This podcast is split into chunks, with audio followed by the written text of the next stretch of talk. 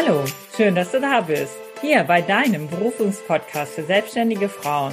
Hier erfährst du, wie du deinen einzigartigen Mehrwert in die Welt bringst. Mein Name ist Doris Trauernig und ich freue mich sehr darauf, möglichst vielen Frauen zu zeigen, wie sie ihre individuelle Berufung herausfinden und erfolgreich ihr Herzensbusiness kreieren. Heute begrüße ich ganz herzlich Pia Strömer. Ich freue mich so sehr, dass du heute dabei bist, Pia. Ja, danke schön. Ich freue mich auch dabei zu sein. Super. Ja, die Pia ist äh, leidenschaftliche Schauspielerin und Klinikclownin. Und besonders ihre Arbeit als Klinikclownin ist ihre absolute Herzensaufgabe. Und äh, genau weil sie das so wunderbar findet, verbreitet sie genau das auch, das Leben leicht und voller Freude zu genießen. Wir sind jetzt sehr gespannt, da auch mehr von dir zu erfahren. Ja, ja wenn, super. Wenn du einfach mal so in ein paar Sätzen erzählst, Pia, was dich ausmacht, was äh, ja deinen Beruf ausmacht, wie du dazu gekommen bist. Mhm, gerne. Ja, ähm, genau. Also ich war tatsächlich äh, erstmal ganz klassisch auf der Schauspielschule und ähm, habe eine Schauspielausbildung gemacht, äh, wollte schon ziemlich lange Schauspielerin werden und ähm, ja, habe das dann auch durchgezogen. Und ähm, danach kam dann natürlich die Frage, was mache ich jetzt eigentlich? Äh, weil viele Schauspieler, die setzen sich dann hin und warten und warten und warten auf den Dreh, auf den nächsten Dreh. Und ich habe irgendwie gedacht, nee, ich möchte mich breiter aufstellen. Also ich liebe das Spielen, ich liebe es auf der Bühne zu spielen und auch vor der Kamera. Das ist definitiv meine Leidenschaft. Aber ähm, dachte, da ist noch Raum für mehr. Und ich möchte auch irgendwie gerne noch ein bisschen was geben, so vom Gefühl. Also auf der Bühne, finde ich, hat man das natürlich auch. Ähm, und vor der Kamera, man äh, kann Menschen irgendwie berühren und so. Aber irgendwie hat mir das ja, noch nicht so gereicht. Und dann bin ich tatsächlich so ein bisschen in die Klinik-Clownerie reingestolpert und ähm, hatte dann nach der Schauspielschule auch viel ähm, für Kinder gemacht, also viele Kinderprogramme und so und ähm, bin dann so tatsächlich einerseits durch eine Kollegin und durch ähm, ja, meine Schwester zum Beispiel, die auch im Krankenhaus arbeitet und die Klinik-Clown schon immer kannte und meinte, ja, guck dir das doch mal an, das äh, wäre doch eigentlich was. Und ähm, so bin ich dann dahin gekommen. Dann tatsächlich einfach über ein Vorsprechen ähm, bei den Kölner Klinik Clowns, das ist der Verein, in dem ich spiele. Und seitdem, äh, das war 2014, bin ich Klinikclownin. Und äh, ja, das mache ich jetzt quasi seit äh, sechs Jahren. Und ähm, es macht einfach unglaublich viel Spaß. Wir spielen in Krankenhäusern, Altenheimen, wir spielen in Hospizen, ähm, haben eine Zeit lang auch in Flüchtlingsheimen gespielt und ähm, es macht einfach unglaublich viel Spaß und man kriegt halt auch einfach so viel zurück. Und genau, deswegen, also ich liebe die Schauspielerei, aber die Klinikclownerie liebe ich vielleicht fast noch ein bisschen mehr, ähm, weil es halt einfach so unglaublich viel Spaß macht. Ja. Und dann irgendwann habe ich mir gedacht, ähm, weil ich schon lange auch, ich unterrichte, gebe auch Schauspielkurse ähm, für Kinder, für Erwachsene und äh, habe mir irgendwie gedacht, wie kann ich so ein bisschen das noch dazu nehmen? Also so die Haltung des Clowns, weil ich das einfach ganz, ganz toll finde. Ähm, und habe dann angefangen, Trainings zu entwickeln, die ich jetzt ähm, quasi für Erwachsene, für Kinder gebe. Einfach Glückstrainings, in denen ich das, was den Klinik-Clown oder auch den Clown, also die Haltung vom Clown allgemein, ähm, so ausmacht, das möchte ich den Menschen weitergeben, dass man das einfach so mit quasi in den Alltag mit reinnimmt oder einfach in das Leben, weil ich halt merke, was das auch mit mir gemacht hat. Ja. Mhm. Das ja. ist so erstmal ein Rundumschlag. Super. Genau. Also ja, ich höre deine Begeisterung, ich sehe das auch und das ist äh, absolut toll. Ganz fantastisch. Ähm, nimm uns doch einfach mal mit in dein früheres Leben. Was hat dir denn als Kind besonders viel Spaß gemacht? Was hat dich so vor Aufregung nicht schlafen lassen? Mm, ich war, ähm, ja, ich war so ein typisches Draußenkind. Also damals da war das nicht so, dass wir die ganze Zeit vom Fernseher und vor dem Handy saßen. Also da gab es auch kein Smartphone. Ich bin auf einem Dorf aufgewachsen im Sauerland und ähm, wir waren da im Wald, wir waren überall. Also wir sind wirklich, wir hatten jeden Tag irgendwelche Abenteuer, die wir uns da ausgedacht haben, irgendwelche Hütten, die wir uns da gebaut haben. Ich war total sportlich. Also ich war so das erste Mädchen, was dann in der Grundschule mit auf dem äh, auf dem ähm, Schulhof da Fußball mitspielen durfte und so. Ich habe auch lange Fußball gespielt. Also ich war nicht so dieses klassische Mädchen vielleicht, wie man es kennt. Ähm, genau, und habe immer total gerne irgendwie Fußball gespielt oder auch, also eigentlich jede Sportart. Ich habe, glaube ich, jede Sportart mal ausprobiert. Genauso auch mit Instrumenten. Da wollte ich auch immer irgendwie äh, alles lernen und war halt ähm, ja schon früh auch musikalisch und habe dann irgendwann bemerkt, ähm, dass mir das Theaterspielen Spaß macht. Gab es allerdings so bei uns auf dem Dorf nicht wirklich. Also da waren nicht wirklich Möglichkeiten. Dann auf der weiteren führenden Schule ähm, im Gymnasium, da hatten wir noch nicht mal eine Theater-AG. Also da bin ich dann zum Lehrerkollegium mit ein paar Freunden gegangen und dann haben wir quasi äh, die Lehrer gebeten, dass sie eine Theater-AG gründen, damit wir halt Theater spielen können. Und so entstand dann auch die Theater-AG, die wir dann an der Schule hatten. Genau. Und so fing das dann alles an. Wie alt warst du dann? Ähm, Theater, also in der Theater AG, da war ich vielleicht, vielleicht war ich da 14 ungefähr, ich weiß es nicht genau. Vorher habe ich schon, äh, wenn wir zum Beispiel Referate musste man ja auf den Schulen machen. Und ich habe immer geguckt, dass ich, egal um was es ging, dass ich immer irgendwie so kleine Rollenspiele da eingebaut habe. Dass man quasi dann immer mit der Gruppe, wenn man vorne stand, zu dem Thema, was auch immer es war, sich dann irgendwie so Szenen ausgedacht hat und die dann vor der Klasse vorgespielt hat. Also ich habe immer irgendwie was gefunden, wo man so ein bisschen was vorspielen konnte. Mhm. Was haben deine Eltern gemacht? Mein Vater war Physiotherapeut und ähm, ja, meine Mutter, die war vorher im Büro, hat sie gearbeitet und dann war sie zu Hause. Also ich habe vier Geschwister. Ah, ja. ähm, genau, bin in einer großen Familie groß geworden. Genau, aber erst, also Schauspiel gibt es nicht bei uns in der Familie. Das ist mhm. jetzt so, genau. Und war das denn so als ganz kleines Kind auch schon dein erster Berufswunsch oder kam das erst später? Du sagtest ja gerade, du warst viel draußen, hast viel Sport gemacht. Nee, also, nee, ich hatte eigentlich nicht dieses, ich möchte unbedingt das und das werden. Also das, also dass ich irgendwie so ein, also klar, ich wollte irgendwie Schauspielerin werden, ich wollte mal Fußballerin werden. Äh, ja, aber dass ich so wirklich, wirklich sage, so, ich werde Schauspielerin, das hatte ich erst ähm, nach der Theater AG, also es fing dann mit 16, 17 ungefähr an, dass ich dann auch gesagt habe, okay, nach dem Abi, ähm, genau, dass ich das dann mache. Mhm. Gab es noch andere Hobbys, die du hattest, außer Sport und Theater als Kind? Also Instrumente habe ich halt gespielt. Mhm. Ähm, ich habe, äh, was habe ich alles gespielt? Ich habe erstmal den klassischen Flöten, äh, Blockflöte und all die und alle Holzflöten, die es irgendwie gab, dann weitergespielt. Klarinette habe ich gespielt, Akkordeon habe ich lange gespielt, äh, Keyboard. Dann habe ich mal auch in der Musikkapelle gespielt. also mm, toll. Genau, ganz viel Musik und ja. Mhm. Ähm, und wie war das mit deinen Freunden? Hattest du eher Freundinnen oder Freunde? Was hast du mit denen unternommen? Was war so das Wichtigste für dich in dem Bereich? Äh, in welchem Alter jetzt? Als kleines Kind noch. Als, ja. Äh, das war ehrlich gesagt gemischt. Also klar, ich hatte auch ganz viele Freundinnen, aber man war auch irgendwie, also bei uns auf dem Dorf war es halt, die Kinder auf der Straße haben zusammengespielt. Ähm, man ist halt einfach nach der Schule dann rausgegangen. Man musste sich jetzt nicht irgendwie zehnmal äh, über Smartphone noch schreiben, treffen wir uns, treffen wir uns nicht, sondern man ist halt einfach nachmittags dann rausgegangen und dann hat man irgendwie auf der Straße Fußball gespielt oder, also da waren auch Jungs dabei natürlich. Ähm, genau. Und wie war die Schule an für sich für dich? Also der Unterricht, warst du da eine gute Schülerin oder war es eher etwas schwieriger für dich?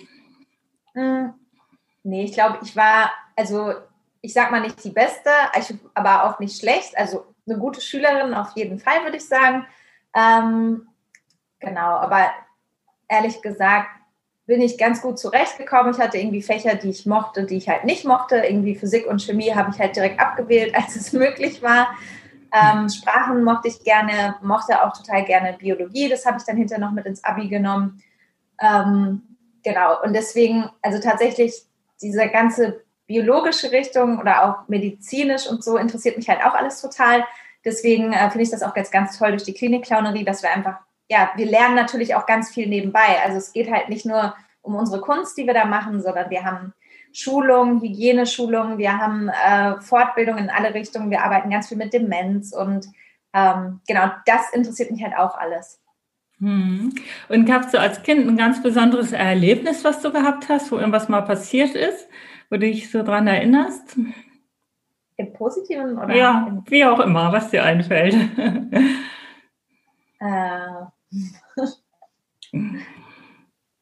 also im Positiven, ich erinnere mich halt, dass ich äh, ja einfach an diese Situation, wie ich zum Beispiel immer diese ganzen, ähm, diese ganzen äh, Rollenspiele immer gespielt habe in der Schule.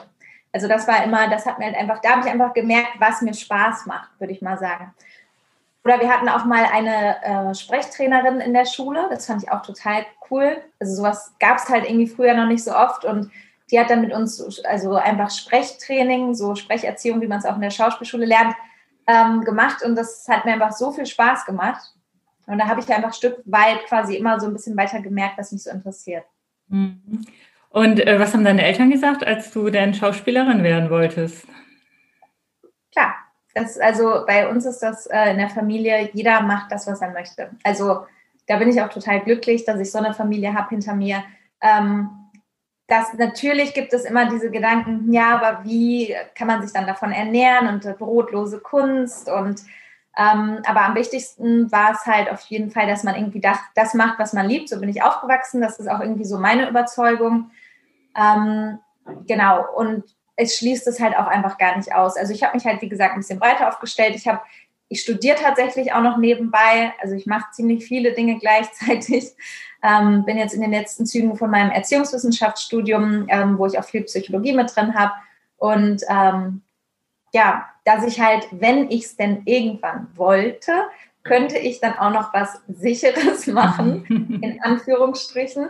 Aber ähm, ja, also ich finde es am wichtigsten, dass man das macht, was man liebt und genau. Mhm. Und wie war das, ähm, als du äh, die Schauspielkunst gelernt hast? Wo war das? Und ähm, ja, wie war es so insgesamt denn auch von der ganzen Atmosphäre her? Was sehr viel, was ihr gelernt habt, was anstrengend, waren es lange Zeiten, was leicht für dich? Wie können wir uns das so vorstellen? Mhm. Ähm, ja, ich war in Köln in der Schauspielschule, da habe ich jetzt auch zehn Jahre gewohnt, bin jetzt gerade frisch nach Düsseldorf gezogen, in die, äh, in Köln würde man dann sagen, in die verbotene Stadt. Aha. Düsseldorf ist immer, genau, aber ist ja eigentlich hier um die Ecke.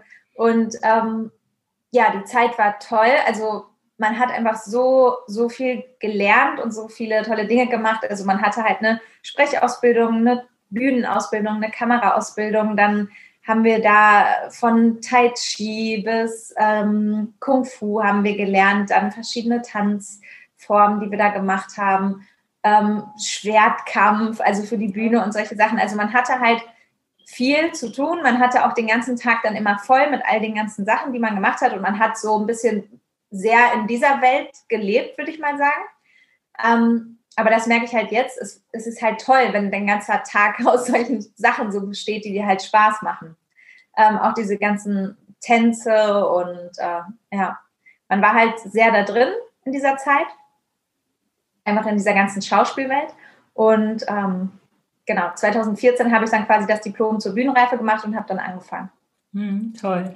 Äh, kann das jeder machen? Also ist das unabhängig vom Alter oder macht es Sinn, da ab einem äh, bestimmten Alter auch zu starten? Ähm, das kommt immer auf die Schule an. Also zum Beispiel die Schule, wo ich war, ähm, das war jetzt eine Schule, die für Film und Theater war und die bieten das sogar an, dass es da Ü30-Klassen gibt, dass mhm. man das sogar berufsbegleitend machen kann. Ähm, aber ansonsten, klar, man kann einfach nach der Schule dann anfangen. Ähm, wichtig ist natürlich erstmal, also man hat ein Vorsprechen, erstmal Eignungstests, äh, dann hat man verschiedene Monologe, die man vorbereitet, ähm, Lieder, die man vorbereitet und dann geht man ganz klassisch zum Vorsprechen und spielt erstmal vor und dann entscheidet sich erstmal, ob man genommen wird. Und wenn man dann drin ist, ähm, da hat man natürlich immer wieder Prüfungen und äh, genau. Aber grundsätzlich, klar, man braucht ein bisschen Talent, würde ich mal sagen, aber hauptsächlich auch ganz viel Spaß. Also man, man muss es halt auch wollen, hm. weil es ist auf jeden Fall zeitintensiv. Ja, super. Und ähm, was war denn, äh, was war denn so, ähm, ja, was war der wichtigste Schritt, der dich dann zum Erfolg gebracht hat auch? Oder der für dich jetzt besonders wesentlich war? Hm. Zum Erfolg ist er jetzt relativ, ähm, also jetzt in die Schauspielerei oder? Ja. Mhm. Also in die Schauspielerei zu gehen, das war einfach, als ich Abi gemacht habe, das war einfach so, da habe ich gesagt, so, ich mache das jetzt, ich gehe da jetzt hin. Das war auch noch so ein bisschen, äh, da habe ich auch gesagt, nö, ich mache auch nichts anderes, ich mache jetzt das oder gar nichts. da war ich äh, mit meinen äh, 19 Jahren, habe ich gesagt, nö, mhm. das mache ich jetzt einfach und ich habe es halt auch einfach dann durchgezogen. Ähm, und der wichtigste Schritt, um dann, glaube ich, erfolgreich zu werden, meiner Meinung nach, ist ähm, erstmal das, was man macht, dass man das einfach gerne macht. Und ich kann, also ich kann wirklich sagen, bei all dem, was ich mache, es klingt manchmal ein bisschen blöd, aber ich hatte noch nie so richtig das Gefühl, dass ich arbeite, weil ich das, was ich mache, halt so gerne mache. Ähm, und es ist halt auch gleichzeitig mein Hobby. Also ich liebe es zu spielen, ich liebe es äh, zu singen, Musik zu machen. Ich habe als Klinikclownin auch immer meine Ukulele dabei und es macht mir halt einfach alles Spaß. Und ähm, es fühlt sich halt einfach nicht an wie Arbeit. Also nichts, wo ich denke, uff, ja, jetzt wieder aufstehen, jetzt wieder arbeiten, hoffentlich ist es gleich vorbei, hoffentlich ist gleich irgendwie 16 Uhr und ich kann Feierabend machen oder so. Das kenne ich gar nicht, weil ich bin halt direkt nach der Schauspielschule in die Selbstständigkeit rein und habe das gar nicht kennengelernt. Ich weiß, deswegen weiß ich auch gar nicht, ob das vielleicht was für mich wäre oder auch nicht wäre, weil ich habe es halt einfach niemals ausprobiert.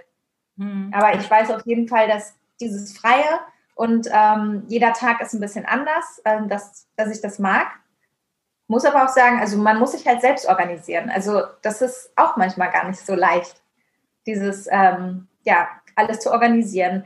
Wenn man morgens keine Termine hat, trotzdem irgendwie zu sagen, so, ich stehe jetzt auf und mache dann hier morgens schon mal mein Homeoffice, weil es gibt ja immer genug, was man machen kann.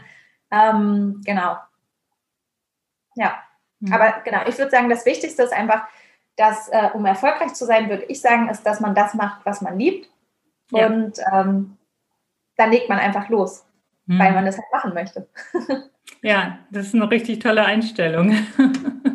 Perfekt, genau das sehe ich nämlich genauso. Deswegen habe ich auch diesen Berufungspodcast ins Leben gerufen. Genau, dass Menschen das auch noch herausfinden, die eben halt nicht so von Anfang an diesen Weg gefunden haben. Manchmal gibt es ja den einen oder anderen Umweg, häufig ja. eben halt natürlich auch durchs Elternhaus oder ähnliches, eben halt doch lieber das sichere zu machen, wer weiß, was mhm. ist. Ne? Auch Schauspiel ist ja immer ja so eine Sache, genauso wie Tanzen oder ähnliches. Das ja, wird ja. ja noch etwas skeptisch angesehen. Mhm. Mm, wo siehst du dich dann so in den nächsten fünf Jahren? Was glaubst du, was du dann machst? Mm, also schauspieltechnisch möchte ich auf jeden Fall einfach gerne noch ein bisschen mehr drehen, ähm, da noch Erfahrungen sammeln. Theater spielen auch sehr gerne. Wobei man natürlich, also jetzt gerade ist es halt einfach nicht möglich. Ich meine, es hat leider alles zu. Aber ähm, ich würde sagen, also ich lasse halt den Kopf nicht hängen und gucke, was ich halt sonst noch so machen kann. Und ich habe ja, mache ja schon viele Jahre diese ganzen Trainings und ähm, jetzt haben wir angefangen, äh, letztes Jahr Humor-Coachings äh, zu machen, gerade auch im medizinischen Bereich für Ärzte, für Pflegekräfte. Da hatten wir einen in einem Kinderhospiz zum Beispiel gegeben, ich mit einem Kollegen zusammen, ähm, wo es einfach darum geht, dass man diese ganze Haltung, wie ich das auch in meinen Glückstrainings mache, dass man das äh, mit in die Arbeit nimmt, dass man das mit in, ähm, in den Alltag, in die Familie einfach nimmt, weil Humor stärkt Resilienz und macht so, so, so viele tolle Sachen. Und ähm, ja, führt auch einfach zu einem guten Arbeitsklima. Und das ist einfach was Wichtiges, finde ich, was jeder haben sollte und äh, auch jeder braucht. Und das möchte ich weitergeben. Mhm. Da fange ich an, da bin ich drin. Keine Ahnung, wo das endet. Aber das finde ich einfach, diese Haltung des Clowns, ähm, die ist einfach toll. Und die, die braucht die Welt, würde ich sagen. Wenn wir alle so leben würden, glaube ich, dann wäre das ganz schön. Wenn wir alle mit einer roten Nase durch die Welt laufen. Das wäre cool, genau. Ja, ja, du bist ja ganz schön kreativ, auch so was die Arbeit angeht. Also da hast du ja schon ganz interessante Ideen und Ansätze. Äh, sprudelt das einfach so aus dir heraus oder wie ergeben sich solche Gelegenheiten oder wie kommst du da auf die Idee? Hm. Ähm, ja, das eine führt irgendwie einfach immer zum anderen. Also erstmal, ich habe natürlich äh, meine Schauspielausbildung, ich habe äh, diese Clowns, Klinik-Clowns-Ausbildung und ähm, ja, unser Spiel kann man sich so vorstellen, alles, was wir machen, ist Improvisation. Also wenn wir zum Beispiel in ein Zimmer reingehen, es ist einfach alles improvisiert. Ähm, wir haben, ich weiß zum Beispiel, wir spielen immer ein Duo, ist vielleicht auch noch wichtig. Ähm, ich habe immer meinen Spielpartner dabei und ich weiß zwar, was er so kann oder was er gerne macht, aber jedes Zimmer, wir wissen ja nicht, was uns da drin erwartet. Und deswegen äh, ist es ganz, ganz viel Improvisation. Ich habe auch längere Zeit, ein paar Jahre in einer Impro-Gruppe gespielt, also und auch Impro-Kurse gegeben und so. Und Improvisation ist, glaube ich, total wichtig. Und ähm, das führt dann, hat dann einfach zum nächsten immer so weitergeführt. Also in der Schauspielschule habe ich ganz viel gelernt, äh, mich wahrzunehmen, meinen Körper wahrzunehmen, mit meinem Körper zu arbeiten, mit meiner Stimme und allem drum und dran. Und ähm, ja, dann sehe ich ja auch so ein bisschen, was es dann bringt. Also dann habe ich angefangen, auch so Kurse für Kinder, für mehr Mut und Selbstbewusstsein zu geben. Damit fing es irgendwie an. Dann über den Klinik-Clown in diese Humor- und Glücksarbeit. Und ich versuche immer so ein bisschen das, was ich dann so in dem, was ich mache, irgendwie sehe und lerne, ähm, das weiterzugeben und das so ein bisschen dann auf meine Art. Also in meinen Kursen zum Beispiel wird auch geschauspielert. Ähm, mhm. wir ähm, in den Trainings, wir machen Schauspielübungen zusammen, wir machen Clownsübungen zusammen. Es gibt zwar auch viel Input, aber ja, ich nehme irgendwie aus den verschiedenen Bereichen mir so das raus, was ich für gut und wichtig halte und das packe ich dann zusammen. Genau. Ja. Wie ist das denn, äh, wenn ihr im Krankenhaus spielt und ihr wisst nicht, was euch erwartet, jetzt mit den Kindern? Die sind ja mitunter ja. wahrscheinlich auch mal schwer krank, oder? Ja, genau. Wie gehst du also damit das auf um? jeden Fall. Ähm, wir spielen ja auch im Kinderhospiz mhm. ähm, und man sieht auf jeden Fall, also es ist bestimmt nicht was für jeden, denke ich mal, der Beruf. Äh, da muss man für geschaffen sein, dass man das vielleicht auch kann, aber das ist genauso wie Ärzte oder auch Pflegekräfte an solchen Orten arbeiten und viel auch mit sterbenden Menschen zu tun haben. Ähm, wir sehen auch, besuchen auch sterbende Kinder oder manchmal bekommen wir in der Übergabe dann auch die Info, dass das Kind palliativ ist, dass es im Sterben liegt. Und auch in solche Zimmer gehen wir dann rein, wenn gesagt wird, dass die Familie das möchte, wenn die Pflege meint, das ist, äh, das ist gut. Und ähm, das heißt, wir sehen schon ganz viel Leid. Mhm. Ähm, aber man muss einfach probieren und das lernt man tatsächlich, dass man sich, ähm, ja, dass man das in dem Fall, in dem Moment nicht so nah an sich ranlässt. Als Clown ist es tatsächlich, also als Klinik-Clown geht das eigentlich ganz gut, weil wir als Klinik-Clown nicht da reingehen und sagen, oh, das arme, kranke Kind. Ähm, so, denn das Kind ist halt den ganzen Tag das arme, kranke Kind. Bei den Eltern ist es nur noch das arme, kranke Kind, bei den, äh, bei den Ärzten, bei den Pflegern ist es das arme, kranke Kind. Und eigentlich, ja, es ist das arme, kranke Kind, das vielleicht auch im Sterben liegt. Aber was Kinder halt wollen, ist einfach Kind sein. Also das Kind bleibt trotzdem Kind. Es möchte trotzdem spielen. Das, das hört damit nicht auf, weil das versteht das ja auch alles gar nicht. Und wir als Clowns, wir gehen da rein und wir sehen das Kind als Kind. Oder auch ähm, die älteren Menschen, die wir besuchen, wir gucken nicht auf die Krankheit, die wissen wir. Dafür haben wir die Übergabe vorher, bevor wir anfangen zu spielen, immer, dass wir genau wissen, was dürfen wir, was dürfen wir nicht. Aber in dem Moment des Spiels haben wir das zwar im Kopf, sehen aber, also sehen den Menschen dahinter und begegnen uns da quasi. Wir begegnen uns nicht auf diesem, ähm, ja, dass wir einfach so auf das Leid gucken oder manchmal ist es auch Thema, ähm, wenn jemand irgendwas nicht kann. Dann wird es vielleicht auch mal zu einem bunten, lustigen Thema und das ist dann aber auch gar nicht schlimm, weil wir gehen da einfach von einer ganz anderen Seite ran. Aber man muss halt schauen, dass es einen natürlich selbst nicht so belastet. Dafür haben wir dann im Verein zum Beispiel äh, viele Gesprächsrunden, Austauschabende, wo wir einfach uns dann untereinander unter den Klinik-Clowns ja einfach supporten und bestärken und man dann auch darüber sprechen kann, was einen vielleicht gerade belastet und genau. Und wie reagieren die Kinder darauf, wenn ihr kommt? Ähm, die meisten sehr positiv. äh, aber tatsächlich, also es gibt auch immer mal Leute, die Angst vor einem Clown haben. also mhm. gerade irgendwie in der heutigen Zeit, wo es so viel Filme mit Horror-Clowns und weiß ich nicht gibt. Ähm, die meisten aber positiv, aber was wir machen, wir fragen immer vorher. Also wir würden niemals in ein Zimmer gehen, wo wir merken, dass die Person das nicht möchte. Genau. Auch wenn wir zum Beispiel Jugendliche besuchen, wenn die keinen Bock haben, dann ist das halt völlig okay, weil die sind halt so ausgeliefert. Also für die ist ist dann manchmal so toll im Krankenhaus, dass sie gerade uns zum Beispiel einfach mal rauswerfen können weil wir sind die Einzigen, die sie rauswerfen können aus ihrem Zimmer. Alle mhm. anderen, die gehen da rein, die müssen da rein, die Ärzte, Pflege, alle. Und wir sind dann zum Beispiel mal die Einzigen, wo die sagen können, so, ich entscheide jetzt mal selbst, ich habe da keinen Bock drauf. Und das kann halt manchmal für die auch total heilend sein.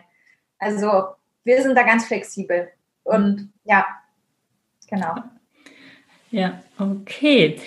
Ja, äh, was sind denn ähm, so die wichtigsten Faktoren, die du jemandem mitgeben würdest, der die Berufung sucht und überhaupt noch gar nicht weiß, was er machen will, also gar keine Idee hat?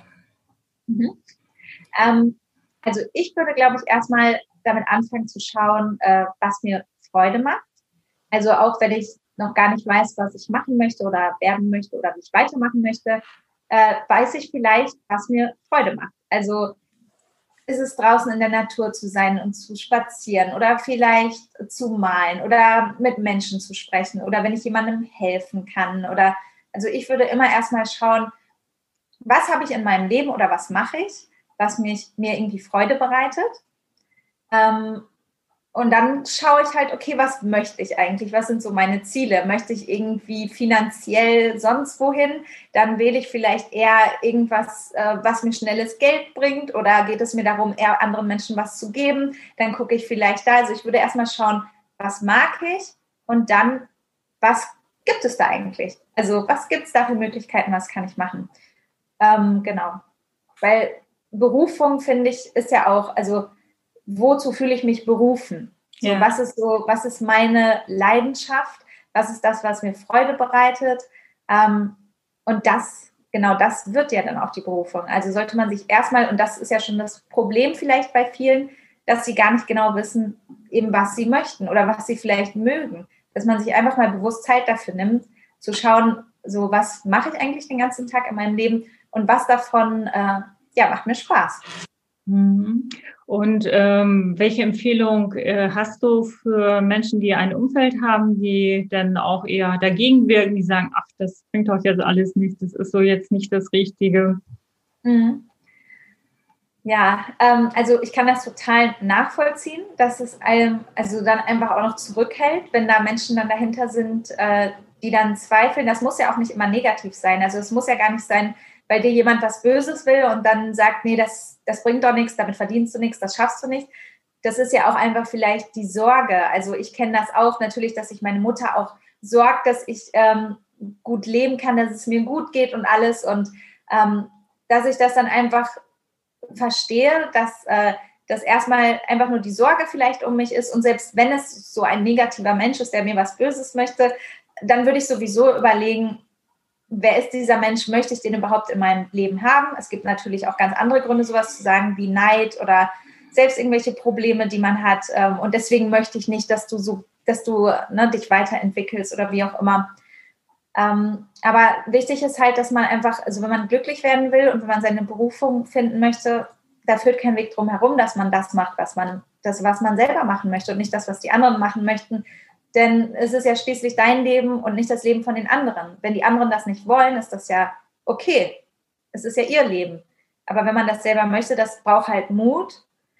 Und vielleicht werden auf dem Weg, wird man auch Leute verlieren, ähm, die das dann nicht supporten. Und ähm, aber vielleicht findet man sich dann auch irgendwann wieder, wenn sie dann sehen, ähm, ja, wie gut es einem damit geht und wie glücklich einen das macht. Also das kostet bestimmt viel Mut und man braucht einfach ganz viel Vertrauen.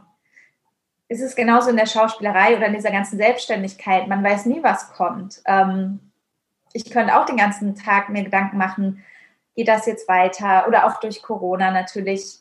War auch anfänglich konnten wir dann zwei Monate durften wir nicht in die Häuser und das dann auch erstmal, natürlich denkt man, wie geht es jetzt weiter? Aber ich glaube, man braucht einfach Vertrauen, dass man weitermacht und dass man einfach selber daran glaubt und Spaß dabei hat. Ja. Und es ist nicht immer einfach und es klappt auch nicht immer alles. Also mhm. das braucht man gar nicht glauben. so, aber ich glaube, das ist auch ganz normal. Und das ist zum Beispiel, ja, das ist zum Beispiel auch, ähm, ja, auch was Schönes am Clown. Ähm, dass der Clown, der liebt es einfach zu scheitern. Das ist so die Einstellung, als Clown ist man super neugierig auf das Leben, auf alles, auf jede kleinste Sekunde, auf jede Blume, die man irgendwo findet und ähm, möchte alles, alles ausprobieren. Und wenn es mal nicht klappt, dann geht man halt weiter und macht das nächste. Also so, das ist halt einfach nicht schlimm. Und durch, dadurch lernt man ja auch. Also wenn mal was nicht klappt, dann habe ich ja daraus gelernt. Das ist ja gar nicht schlimm. Also so stehe ich auch Fehlern gegenüber. Was sind schon Fehler? Ist auch nochmal eine Frage. Aber wenn ich einen Fehler mache, dann dann habe ich ja schließlich auch was gelernt daraus. Es hat ja alles immer so seine zwei Seiten. Hm. Ja, es ist richtig. Ich lerne äh, sehr viele Menschen kennen, die haben sehr viel Angst auch, ja, äh, überhaupt was zu machen, was anderes, sich zu verändern und den Weg zu gehen. Sind sehr, sehr unsicher. Hast du da auch noch eine gute Idee? Ich würde, glaube ich, also gerade wenn es auch eben diese finanzielle Angst auch ist, weil man so lange in seinem Beruf gearbeitet ist, es ist ja auch eine ganz andere Situation. Also ich stelle mir das auch vor, wenn ich jetzt lange in einem Beruf gearbeitet habe und dann hier jetzt einen Cut zu machen und zu sagen, ich gehe jetzt einfach los und mache was ganz anderes, keine Ahnung, ob es klappt. Und je nachdem, wenn man dann noch eine Familie hat, wo man sich drum kümmern muss, also ich, es gibt ja ganz viele Gründe, dass es, finde ich, auch total berechtigt ist, dieses Gefühl zu haben. Und ich würde dann einfach auch sagen, man, es muss ja auch nicht dieser, immer dieser radikale Cut sein. Also, dass ich sage, so, ich schmeiße jetzt alles komplett weg und ähm, fange jetzt irgendwie komplett neu an. Man kann ja auch sagen, okay, ich bin jetzt vielleicht gerade unglücklich, ähm, aber baue mir vielleicht nebenbei vielleicht langsam erstmal was Neues auf. Also nehme mir erstmal jetzt Zeit für mich, gucke dann, was ich, äh, was ich machen möchte und ja, steigt dann langsam ein. Ich muss ja nicht immer direkt meinen mein Job kündigen. Und vielleicht finde ich ja sogar in dem Job, wo ich auch gerade bin und vielleicht nicht vollends zufrieden bin, trotzdem schöne Dinge, die, die ich irgendwie daran mag. Also sich erstmal darauf vielleicht zu konzentrieren. Ich habe ja den Beruf aus irgendeinem Grund gewählt. Und vielleicht gibt es ja sogar was, was ich mag daran, mich darauf zu fokussieren und ähm, ja, nebenbei das dann aufzubauen. Also man mhm. muss sich, glaube ich, nicht immer so einen riesen Druck machen. Ich bin auch so, also am liebsten würde ich schon tausend Sachen gerade gleichzeitig machen, aber der Tag, der hat halt nur 24 Stunden und das ist auch voll okay. Und dass man auch auf sich schaut man lässt sich halt von dem Ganzen im Außen, finde ich, immer so ein bisschen blenden und unter Druck setzen, weil der schon so erfolgreich, der macht schon das alles. Aber das, ähm, ja, ich glaube, wichtig ist, dass man bei sich selbst bleibt und dass auch alles, dass man darauf vertraut, dass einfach alles so zu seiner Zeit kommt. Ja. ja. Das sind ganz wichtige Worte. Ich denke auch gerade daran, jeder fängt ja auch mal an und jeder fängt ja auch klein an. Und ja. äh, oftmals schauen wir einfach auf die Menschen, die schon etwas geschafft haben oder erreicht haben und denken, so müssen wir jetzt auch sein. Also das ist genau das. Und natürlich äh, hat es dann auch seinen Weg und denen auch zu gehen. Also nicht sofort auf das ganz Große zu gucken, sondern eben halt, ja, Schritt für Schritt auch dann hinzugehen und umzusetzen. Genau. Und den Weg auch einfach zu genießen, weil ja, ganz also jeder wichtig. kleine Schritt ist ja toll und macht Spaß.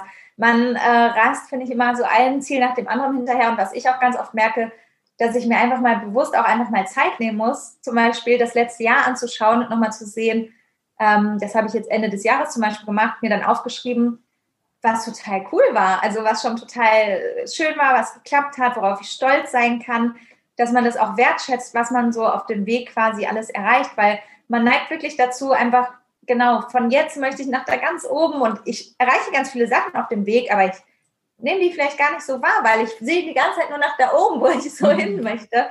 Und äh, selbst wenn man dann da angekommen ist, dann will man ja wieder weiter. Also es ja. nimmt ja eigentlich gar kein Ende. Genau. Und das Leben, finde ich, ist ja nun mal einfach der Weg. Also das ist ja das Leben. Und ähm, deswegen würde ich einfach sagen, den Weg zu genießen. Ja, das ist ein ganz wichtiger Punkt, den du ansprichst. Auch wirklich nochmal auf das zu schauen, was wirklich auch schon war und was wir schon erreicht haben. Genau. Und auch stolz zu sein und das auch zu feiern, was man schon geschafft hat. Genau, super. Okay, was habe ich dich denn noch nicht gefragt, was du uns gerne noch erzählen möchtest, was noch wichtig ist, Pia? Hm. Gute Frage.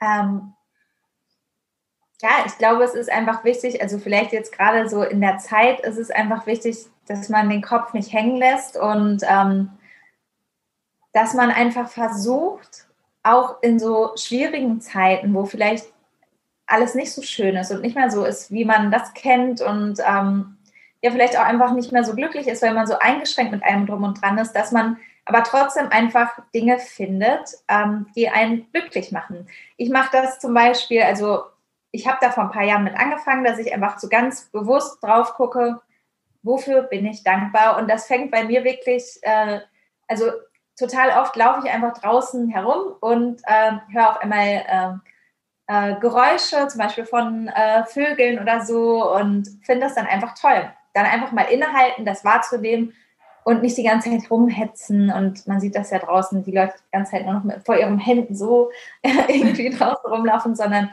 einfach mal zu schauen, äh, auch wenn gerade ganz, ganz viel blöd ist, gibt es auch ganz viele schöne Sachen. Und da bewusst den Fokus drauf zu legen. Das mhm. ist, glaube ich, gerade ganz wichtig. Ja, das ähm, denke ich auch. Also, also es ist so wichtig, wirklich zu sehen. Ja. Wir haben, es geht uns so gut, wir können für so vieles ja. dankbar sein und es ist so vieles selbstverständlich. Genau. Mhm. Schon allein, dass wir gesund sind. Ja. Also, ja. ja, wir sind gesund, wir haben zu essen, ja. wir haben zu trinken, Dach über dem Kopf, wir haben so viel. Genau. Ja. Genau. Ja, und das finde ich einfach, das sind so, ja, also es wissen, ich finde es immer so schade, weil eigentlich, eigentlich wissen es ja alle, glaube ich, ja. alle Menschen, dass das wahre Glück eigentlich gar nicht in dem Riesenhaus oder ich weiß nicht, wo drin liegt, sondern in den kleinen Dingen. Aber irgendwie braucht man halt nochmal so einen Stupser dahin, dass man halt nochmal an die Hand genommen wird und dann nochmal zusammen da drauf guckt, dass man sich irgendwie dran erinnert. Und ähm, ja, das ist irgendwie das, was ich machen möchte. Und genau, dafür habe ich dann diese Trainings entwickelt, wo ich wirklich das bei kleinen Kindern anfange oder auch das äh, für Betriebe oder auch im medizinischen Bereich oder auch für so, für so sich selbst im Alltag einfach nochmal so schaut, so, oh, eigentlich ist das Leben total schön und ein Geschenk und ähm, genau, das finde ich total wichtig. Und gerade auch bei den Kindern, ähm, dass, dass es einfach schon so früh anfängt, dass man so den, den richtigen Blick darauf bekommt. Dafür habe ich jetzt äh, tatsächlich auch im Corona-Jahr jetzt mir ich glaube, das war im Mai oder so, habe ich gesagt, habe ich halt geschaut, okay, man ist jetzt eingeschränkt, wir dürfen da auch nicht spielen, was kann ich jetzt machen? Und dann habe ich zum Beispiel einen TikTok-Account gegründet. Ähm, ich war ja auch schon länger, bin ich auf Instagram und mache da immer mal ein bisschen was und habe dann einfach mir einen Account gegründet, ähm, wo es dann einfach um solche Themen geht, quasi, wo ich einfach Jüngeren, weil ja auch es sind viele Jüngere auf der Plattform, denen das so ein bisschen näher bringen möchte. Einerseits auch wieder die Haltung des Clowns, so, ähm, so einfach so das glückliche Leben vielleicht näher bringen oder mein, also mein großes Thema ist einfach Leichtigkeit in meinem Leben und das auch für andere geben.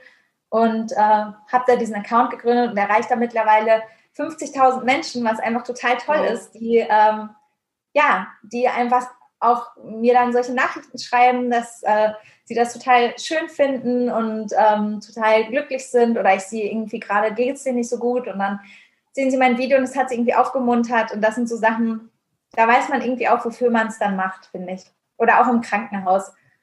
Ähm, wenn irgendwie die Kinder lachen und äh, man die einfach mal so ein bisschen abgelenkt hat oder auch die Älteren, das, äh, ja, das gibt einem einfach selber total viel. Mhm. Und da möchte man dann weitermachen. Wie schaffst du das bei den Erwachsenen? Die sind doch oft sehr viel ernster auch. Äh, kommen die auch leicht in die Freude?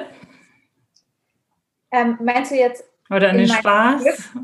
Oder speziell als Klinikclown? Ja, zweiteres zum Beispiel. Okay. Ähm, genau, also sagen wir mal, die ähm, im Altenheim mh, hm, gibt es natürlich auch immer mal Bewohner, die dann sagen, hm, na, das, ich, ne, ich bin da zu alt, für, auch bei den Jugendlichen, die dann mal so einen auf, dafür bin ich doch zu alt.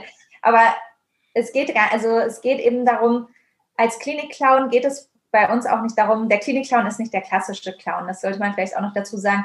Wir ähm, sind zwar bunt angezogen, ähm, malen uns, oder ich meine zum Beispiel so eine kleine Nase, aber sonst sind wir relativ neutral, einfach bunt angezogen und fröhlich und ähm, es geht halt viel mehr um Kontakt. Also Klinikclownerie kann man sagen, ist Kontaktclownerie.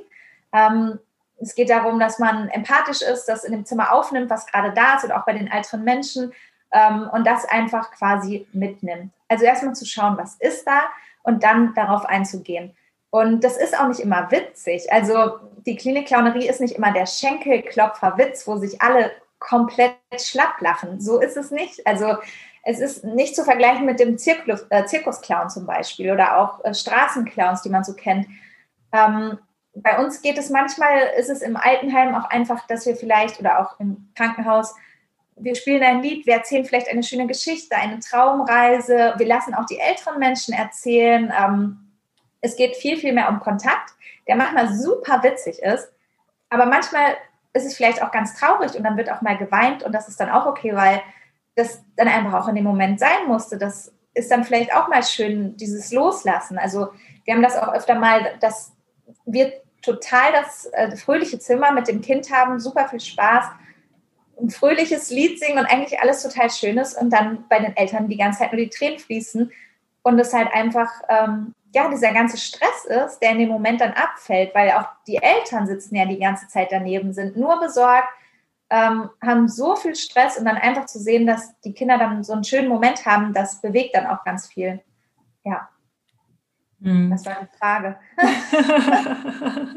die Frage war, wie du auch äh, ältere Menschen erreichst. Also eben halt, ja. dass sie auch Freude wieder empfinden, weil es oft etwas schwieriger ist. Aber du hast uns da schon mal ganz gut mit reingenommen. Ja. Und ich finde das auch total wertvoll, dass du sagst, äh, auch die Traurigkeit darf sein. Und das ist auch genau. da. Also diese, äh, das Komplexe, was er denn da auch abbildet, das finde ich ganz fantastisch dass ihr auch darauf eingeht, es geht nicht nur um den Spaß, sondern es kann auch mal, man darf auch traurig sein, das gehört auch dazu. Genau, das, das ist absolut richtig. Also natürlich verbreiten wir Leichtigkeit und ähm, dafür sind wir auch da, aber ähm, es ist, es muss nicht immer so sein. Also es geht hauptsächlich um den Kontakt. Hm. Darum geht es am meisten und das ist dann immer so, wir passen das natürlich an. Im Altenheim wird viel gesungen, äh, viele Lieder von früher und ähm, wir holen die Menschen einfach da ab, wo sie sind. Hm. Also ich glaube, es sollte ganz viele Klinik-Clowns geben.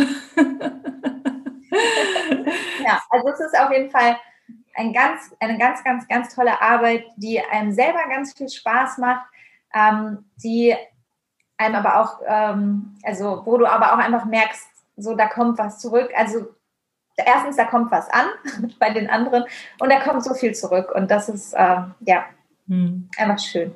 Wunderschön. Ja, magst du jetzt äh, uns noch mal so in drei bis vier Sätzen die wichtigsten Punkte zusammenfassen aus unserem Gespräch, auch bezogen darauf, dass jemand seine Berufung finden möchte? Mhm.